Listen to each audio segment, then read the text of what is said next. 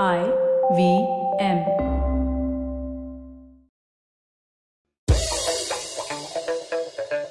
Here's your smart fact of the day. Do you guys remember a phone company called BlackBerry? Actually, it was called Research in Motion, and it was uh, that company that had the BlackBerry phone. The company was, uh, you know, growing by leaps and bounds from 1999 to 2007, but the launch of the touchscreen iPhone in 2007 triggered a dramatic shift away from BlackBerry handheld devices.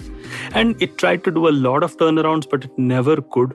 It lost more than half of its market value in two years. Is that a lesson that perhaps now Apple can take? This is what this episode of Smarter with Sid is going to look at. Let's go. So when you listen to me, you'll say, ah, no, you know, Apple's got its shit together, and you know, BlackBerry and Apple, you can't compare them, man. But let me maybe think about a few things before I, you know, kind of make you think about them too. If you look at it, BlackBerry was valued in September 2010 okay having the largest market share 37 odd percent in the US smartphone market global user base stood at 41 million subscribers unfortunately that was the peak of it right? After that the company continued to lose ground to apple and maybe even to android phones and was never able to come back. So is there a lesson for it for apple? Here's the interesting fact. There is a very interesting sort of lesson. Today you know apple is at 2.08 trillion right? It is huge as a company and its basic valuation depends a lot on the iphone. In fact it was just 1 trillion just a few months or maybe a year back. Today it's 2 trillion and somebody as renowned as professor scott galloway says that it's going to be 3 trillion soon. And if you look at the way in which apple's grown and its wonderful ability to innovate and to you know design things and the iphone and, and the rest of it you'd think you'd think twice before challenging both professor scott galloway as well as the apple valuation going to yet another 3 trillion sort of thing by the end of 2022 but i think that perhaps we need to look at a black swan moment for apple and that is exactly what i'm talking about so, what is this black swan moment? A black swan moment is essentially something that happens to the environment, to the context in such a way that has not been seen before and something that completely shakes things up.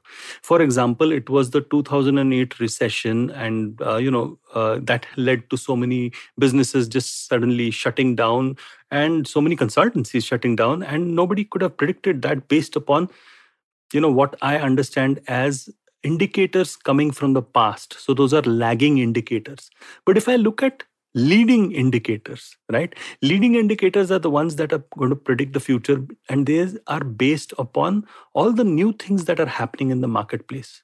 So, what am I worried for as far as Apple is concerned? So, if you look at it, the way in which the smartphone market has evolved, I think it has reached a place of incremental innovation. If you look at the innovation that Apple has been doing right from Apple i10, maybe i11, iPhone 11, and so on and so forth, you'll see incremental changes, all very good. The phone is amazing, the user interface is fantastic, the design is sexy, all of that. But the fact is that all of these have not been very disruptive. They're fantastic. They do a world of good to all the consumers.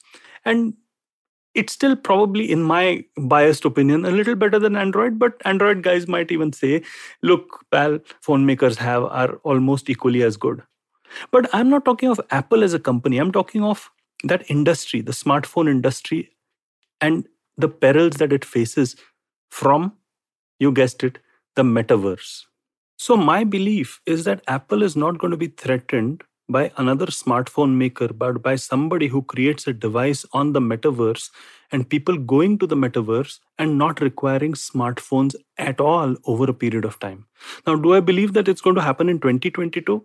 Not really. I'm not somebody who's very good at predicting the exact timelines on when something like this is going to happen, nor is any other renowned scholar in the world. But what I do know and what I do understand is the power of the metaverse and the fact that you may not require digital screens at all in order for you to actually enjoy the newer version of the internet that is going to be explored by the metaverse. So if you look at the metaverse you're going to you know take on your digital avatar through a pair of glasses maybe in the future and right now oculus rift or something of that sort and are going to be able to interact in a much more immersive way than what the smartphone actually allows all of us to do at this moment. So what does that mean? This means that the disruption that the metaverse is going to create is going to make sure that the smartphone Apple has, the iPhone, and the surrounding ecosystem built around the iPhone is going to suffer with a lot of magnitude. Because if i look at all the app store and you know itunes and everything it's all built around the iphone. And if the iphone tanks because of a disruptive event then there is serious trouble ahead for apple. Now if you compare this with the blackberry example that I'd given at the beginning of this episode you will soon know what i'm talking about. Blackberry was you know doing very good phones which were focused on the business user and then of course you had the blackberry boys wherein they were trying to expand the universe but no amount of brand communication was able to actually hide the fact that you needed uh, some some sort of qwerty keyboard in order to move uh, ahead you know it was not a smartphone and apple and android and you know just took over the market very very rapidly as some famous author had said, change comes uh, like debt. It comes very slowly at first and then very, very quickly later on. Maybe I'm screwing the, the statement up. It, I think it is about debt, but I think the same applies to change as far as that quote is concerned. So this change has been happening quite under the radar and it is happening gradually. And we've been hearing about things like augmented reality, virtual reality, Internet of Things, quantum computing, so many new terms, right? I'm throwing at you. And we'll get into all of that with further Smarter with Sid episodes. But today, what I want to focus on is what will happen if the underlying technology actually does a big shift, gets disrupted, and people just start moving to a new, better way of doing things. Suddenly, the smartphone that Apple has is is very challenged. So, do I think Apple's stock valuation has kind of peaked? I think that the peak is probably you know right there or it is going to come soon now whether it becomes from 2 trillion to 3 trillion is anybody's guess but if i look at past indicators lagging indicators you will think ah it is going to be 3 trillion soon i'm saying maybe but maybe not unless and until Apple gets out of just being dependent upon the iPhone and its resultant ecosystem for it to drive the stock up. Can Apple actually get out of something like this?